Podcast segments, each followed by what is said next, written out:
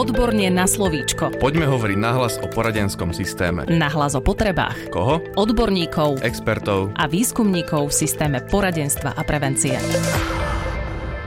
Zdravíme vás z podcastu Odborne na slovíčko. Pri mikrofóne je Darina Mikolášová a v štúdiu som aj spolu s hostkou, doktorkou Lenkou Sádeckou Ondráškovou. V dnešnej časti sa budeme venovať téme, s ktorou sa pracovníci v systéme poradenstva a prevencie často stretávajú a sú to vývinové poruchy učenia.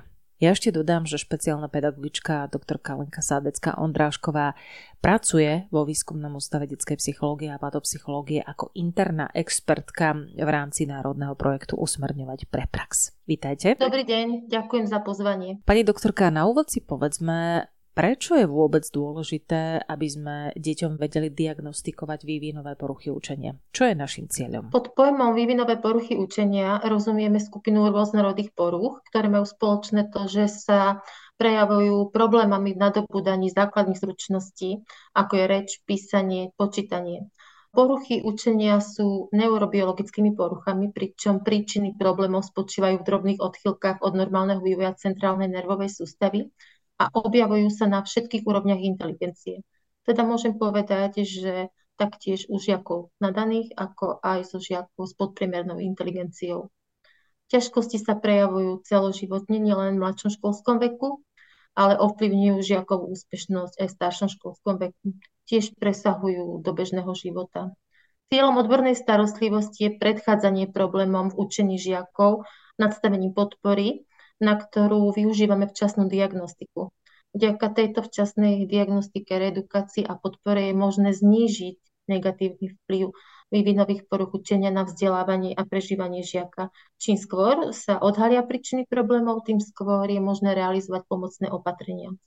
Ak sú žiakovi po psychologickom a špeciálno-pedagogickom vyšetrení diagnostikované vývinové poruchy učenia, je dôležité realizovať reedukačné intervencie v školskom prostredí, zabezpečiť úpravu podmienok, obsahu fóriem metód, prístupov vo výchove a vzdelávaní, ktoré zodpovedajú jeho potrebám a vyplývajú z jeho zdravotného znevýhodnenia. Samozrejme, je dôležité hneď od začiatku intervenčného procesu začať spolupracovať so školským podporným tímom. Ako vyzerá postup diagnostiky vývinových poruch učenia? Postup pri podozrení na výskyt vývinových poruch učenia u žiaka je taký, že škola podá písomnú požiadavku na vyšetrenie, teda ak ide podnet zo školy. Klienti do Centra poradenstva a prevencie prichádzajú na základe požiadavky. Škola posiela písomnú požiadavku na vyšetrenie, ktorá obsahuje meno, priezvisko, dátum narodenia, adresu, navštevovanú triedu, meno rodiča alebo zákonného zástupcu, kontakty na nich, pedagogickú charakteristiku žiaka, aké má žiak vzdelávacie, výchovné problémy, školský prospech, ako sa správa v škole, aký je jeho zdravotný stav, rodinné prostredie. Vyšetrenie žiaka môže byť uskutočnené teda ale aj na podnet rodiča, ale v tomto prípade je nutné vyžiadať si zo školy pedagogickú charakteristiku, pretože poskytuje informácie, ktoré sú dôležité na to diagnostikovanie v Centre poradenstva a prevencie. Predchádza tomu anamnestický rozhovor, je to úvodná časť psychologického vyšetrenia, vedie tento rozhovor psycholog, s rodičom alebo zákonným zástupcom. Rozhovor je zameraný na dieťa, na jeho súrodencov, rodičov.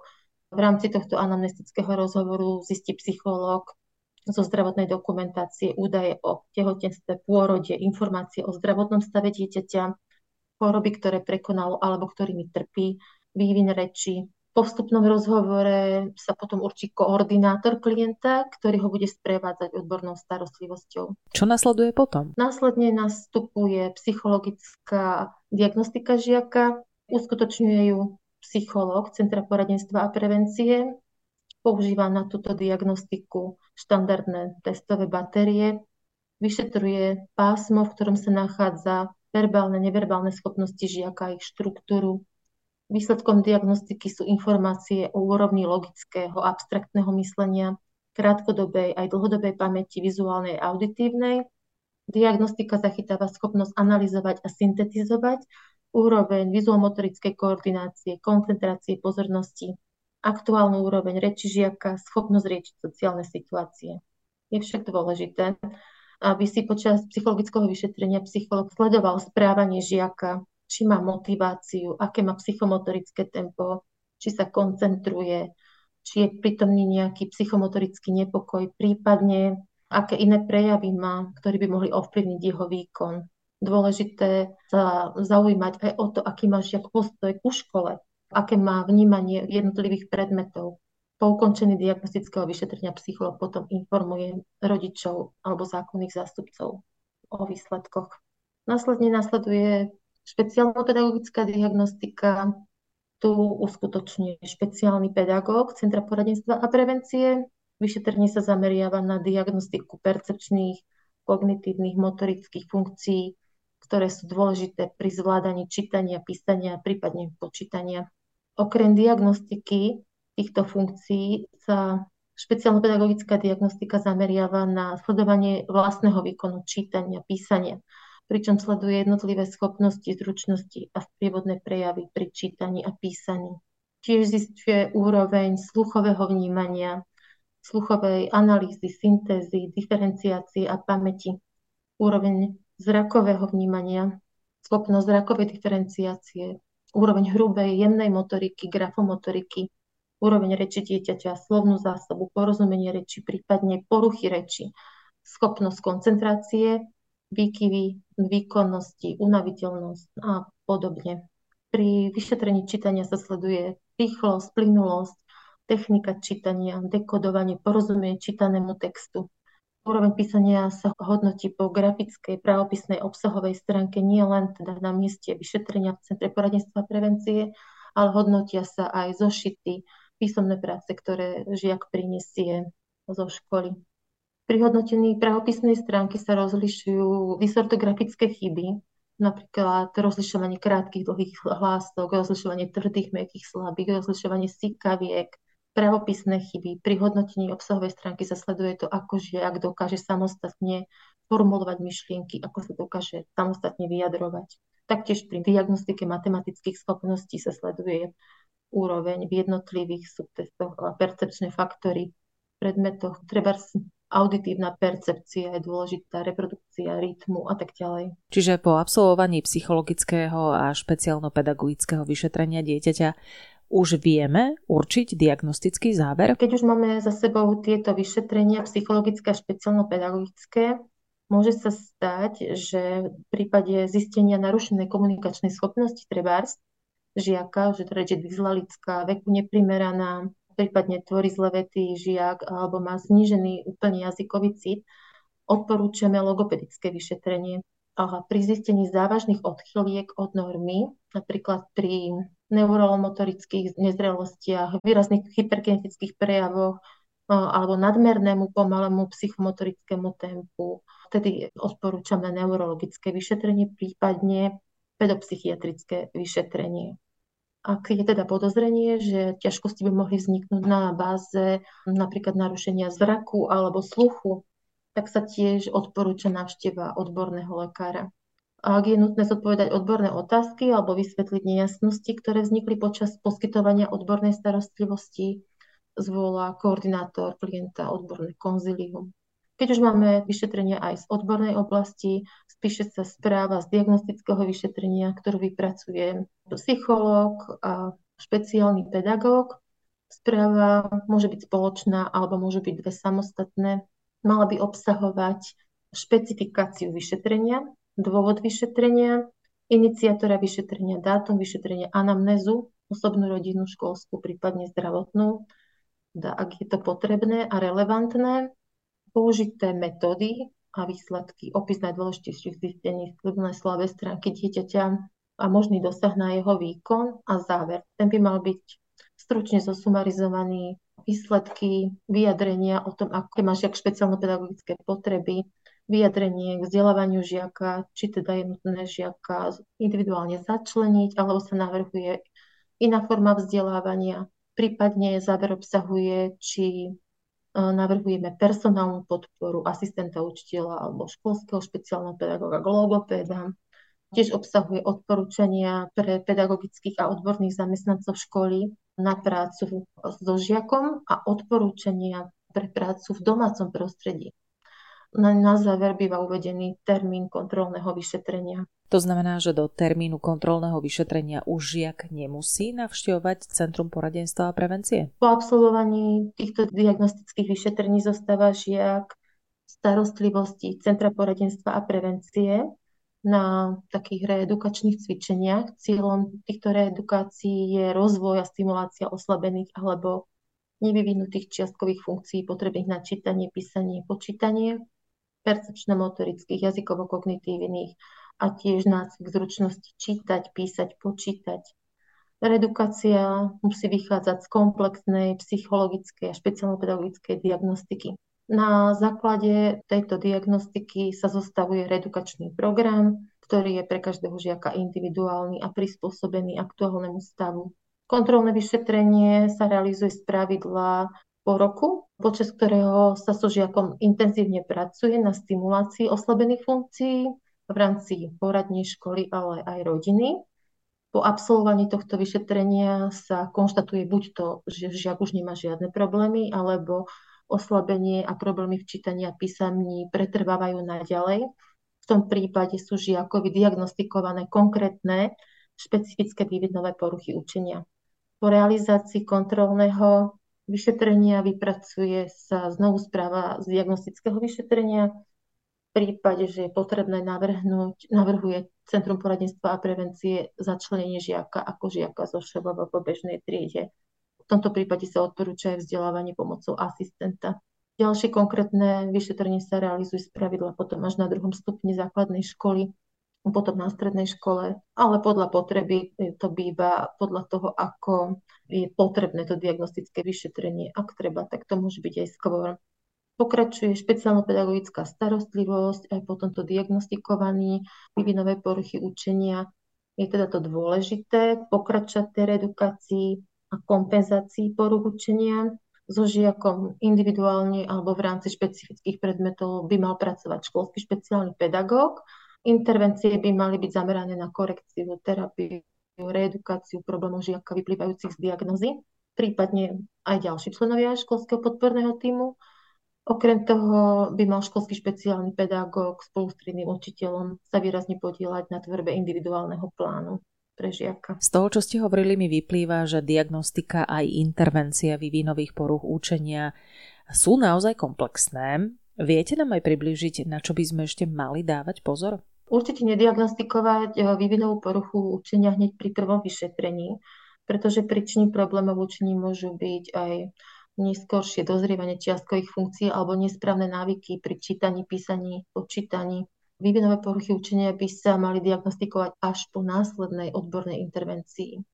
Tiež nediagnostikovať poruchy učenia v prvom ročníku základnej školy, lebo veľmi často sa stáva, že do zariadenia poradenstva a prevencie príde dieťa už v prvom ročníku. Ak je to tak, je to z dôvodu často, že býva skoro zaškolené alebo je nezrelé, alebo táto situácia mohla vzniknúť z rôznych dôvodov netrvať striktne na podmienke, že na diagnostikovanie vývinovej poruchy učenia musí byť intelekt pásme priemeru, intelekt žiaka. Posudzovať každý prípad individuálne. Je možné diagnostikovať vývinovú poruchu učenia žiakovi taktiež pásme intelektového nadania ako pásme subnormy. V prípade, keď žiakovi boli diagnostikované deficity čiastkových funkcií, stáva sa potom, že učiteľia nerešpektujú odporúčania, poradne argumentujú tým, že žiak nie je vedený ako začlenený. Vyhnúť sa účelovej diagnostike, to je vtedy, keď rodičia prídu so žiakom do poradenského zariadenia, vtedy, keď ho chcú testovať pred monitorom alebo testovaním 9 alebo v 4. ročníku pred maturitou. Je to účelové, aby vznikli úlavy pre tohto žiaka. Výnimkou ale môže byť samozrejme zdravotný stav žiaka, prípadne ak utrpel nejaký úraz alebo nejako inak to ovplyvnilo jeho vzdelávanie, choroba alebo nejaký iný problém. Nepodporovať rodičov a zákonných zástupcov v ponímaní diagnostickej poruchy učenia ako nejaké nálepky alebo stigmy dieťaťa. Tiež v nich nepodnecovať pocity seba obviňovania alebo zotrvávania v minulosti, ktoré už nemožno ovplyvniť. Oveľa efektívnejšie je upriamiť ich pozornosť na prítomnosť, na možnosti, ktoré sú k dispozícii, na to, ako pomôcť dieťaťu prežívať život čo najkvalitnejšie, najšťastnejšie. nezaťažovať žiaka množstvom rôznych cvičení, absolvovaní terapií, ktoré musí vykonávať nad rámec svojich možností a osobného času. Odporúča sa denne pracovať na vybranej úlohe systematicky a na rozvoj konkrétnej oblasti, ale venovať jej 10-15 minút. Reedukácia by nemala byť doučovaním. Mala by byť zameraná na rozvoj oslabených, nerozvinutých funkcií. Nemalo by byť na nej preberané nové školské učivo. Dôležitá je aj pravidelnosť a systematickosť nácviku. Je však dôležité mať v rámci reedukácie realistické očakávania. Rodičov alebo zákonných zástupcov nezavádzať informáciami, že aplikovaním vhodnej terapie sa dieťa s vývinovou poruchou učenia vylieči. Prípadne, že niektorá z alternatívnych terapií určite zaučinkuje. Potrebné je poskytnúť pravdivé vyjadrenie o dlhodobom ťažších prípadoch, celoživotnom probléme, prejavom ktorého je to, že no, ťažkosti s učením len vhodnou kompenzáciou nadobudnú inú cestu.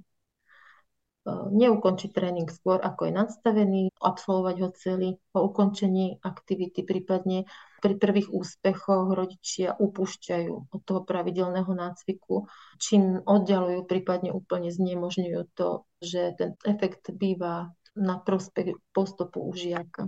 Zväčša sa vývinové poruchy učenia diagnostikujú v prvých ročníkoch základnej školy.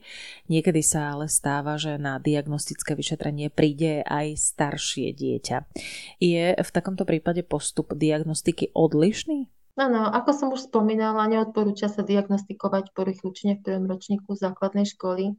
Veľmi často sa stáva, že ak do zariadenia poradenstva a prevencie príde dieťa v prvom ročníku, je to z dôvodu, že bolo zaškolené ako nezrelé prípade, že žiak kvôli problémom so zvládaním učiva vyšetrení v prvom ročníku je treba v rámci tejto diagnostiky identifikovať nerozvinuté oslabené čiastkové funkcie, prípadne nesprávne osvojené zručnosti, napríklad zlá technika čítania, zaradiť žiaka do intenzívneho programu zariadenia v rámci poradenstva a prevencie a odporúčiť rodičom, ako so žiakom pravidelne pracovať v domácom prostredí a škole, ako k žiakovi pristupovať. Môže sa zdať, že žiakové ťažkosti na prvom stupni primárneho vzdelávania sa neprejavia vďaka vlastným kompenzačným mechanizmom, vysokej inteligencii, dobrým návykom. Dôvodom neskorej diagnostiky môže byť aj to, že ťažkosti učení boli pripisované lenivosti, lajdackosti, nízkemu intelektu alebo rodinnému zázemiu ale postup pri diagnostike staršieho žiaka je rovnaký. Ako postupujeme potom ďalej, ak sa u dieťaťa už diagnostikuje konkrétna vývinová porucha učenia? Školský špeciálny pedagóg alebo triedny učiteľ oboznámi zákonného zástupcu s ďalším postupom odbornej starostlivosti vzdelávania žiaka. Buď teda má možnosť vzdelávania v špeciálnej triede bežnej základnej školy, alebo vzdelávania formou školského začlenia v bežnej triede základnej školy. Ak zákonný zástupca žiaka súhlasí s formou školského začlenenia v bežnej základnej škole, podá riaditeľovi školy písomnú žiadosť o vzdelávanie formou školského začlenenia. Návrh je prerokovaný na zasadnutí pedagogickej rady. Ak je teda schválený, od toho dňa je žiak v edukačnom procese evidovaný ako žiak so ŠVVP pre zdravotné znevýhodnenie vývinových porúch učenia. Hodnotenie a klasifikácia žiaka sa realizuje podľa prílohy číslo 2 metodického pokynu číslo 22 z roku 2011 zásady hodnotenia žiaka so zdravotným znevýhodnením začleneného v základnej škole. Čo by mal obsahovať plán následnej starostlivosti o dieťa? Mal by obsahovať odborné intervencie, školský špeciálny pedagóg na základe dostupných informácií a údajov získaných zo vstupného rozhovoru z depistáže zo psychologickej a špeciálno-pedagogickej diagnostiky v poradenskom zariadení od informácií zo školského podporného týmu zostaví plán následnej starostlivosti o dieťa. Vypracuje sa individuálny vzdelávací program a plán individuálnej alebo skupinovej intervencie. U každého žiaka s vývinovými poruchami učenia sa porucha prejavuje odlišným spôsobom, preto sa intervencie realizujú podľa individuálneho plánu. Neexistuje jeden konkrétny návod intervencií použiteľný u každého žiaka. Činnosti spojené s nápravou je potrebné prispôsobiť individuálnym schopnostiam žiaka, využiť multisenzoriálny prístup, ktorý zapája čo najviac zmyslov, zrák, sluch, hmat, v kombinácii so slovom, pohybom, rytvom. Intervencie majú mať komplexný charakter. Po určitej dobe je potrebné zhodnotiť ich efekt. Odporúča sa vytvoriť portfólio prác žiaka, sledovať tak jeho progres. Ak je zjavné, že žiak robí pokroky, je dobré to zdôrazniť a posilniť v ňom pozitívny sebaobraz. Ide o dôležitý zdroj motivácie, chváliť ho. Po, do spolupráce je potrebné zaangažovať rodiča žiaka, vysvetliť mu podstatu cvičení a dôležitosť denného domáceho precvičovania. Ako by mala vyzerať spolupráca medzi školským špeciálnym pedagógom a triednym učiteľom? Mala by byť hlavne kooperatívna. Kooperatívne vyučovanie učiteľa a školského špeciálneho pedagóga vyžaduje vymedzenie úloh a zodpovednosti obidvoch pedagógov, pravidelnú komunikáciu s takým cieľom, že plánujú vyučovanie, hodnotia výsledky žiaka. Na vyučovacej hodine je prítomný vyučujúci pedagóg aj školský špeciálny pedagóg, ktorý je zodpovedný za vhodný výber a kvalitu špeciálno-pedagogických metód a postupov je rovnocenným partnerom vyučujúceho pedagóga, ale poskytuje mu pocit istoty, že žiak s vývinovou poruchou učenia má zabezpečené na vyučovanie adekvátne výchovno-vzdelávacie prostriedky adekvátne jeho potrebám. Školský špeciálny pedagóg môže učiteľovi byť nápomocný aj pri formálnej a obsahovej úprave písomných prác, testov, diktátov, pri ústnom i praktickom overovaní zručností a vedomosti žiaka. Pri vzdelávaní žiaka s vývinovou poruchou učenia je potrebné hľadať také cesty, ktoré mu dokážu efektívne pomôcť v procese učenia. Mm, môže to byť aj taká cesta, že diferencované vyučovanie, ktoré prihliada na jedinečnosť tohto žiaka, diferencuje vyučovacie metódy, organizuje formy ovplyvňuje tempo učenia podľa úrovne schopnosti žiaka. A vieme si ešte povedať o častých chybách, s ktorými sa pri vývinových poruchách učenia stretávame? Tak určite je potrebné sa vyhnúť mýtom, že po prechode na druhý stupeň prejavy vývinovej poruchy učenia zmiznú teda nie je nutné ich zohľadňovať. Vyvinová porucha učenia e, je celoživotná záležitosť, menia sa len jej prejavy. Tiež by som sa vyhla názoru, že vyvinové poruchy učenia sa premietajú len do vyučovacích predmetov slovenský jazyk, matematika, cudzí jazyk. Nie je to tak. Bagatelizovaním vývinovej poruchy učenia a nerešpektovaním tohto prejavu v náukových predmetoch by som sa teda tiež vyhla prezentovanie názoru, že špeciálno-pedagogická intervencia je potrebná iba na prvom stupni základnej školy a nerešpektovať eh, žiaka zo ŠBVP na druhom stupni a jeho potreby intervencie.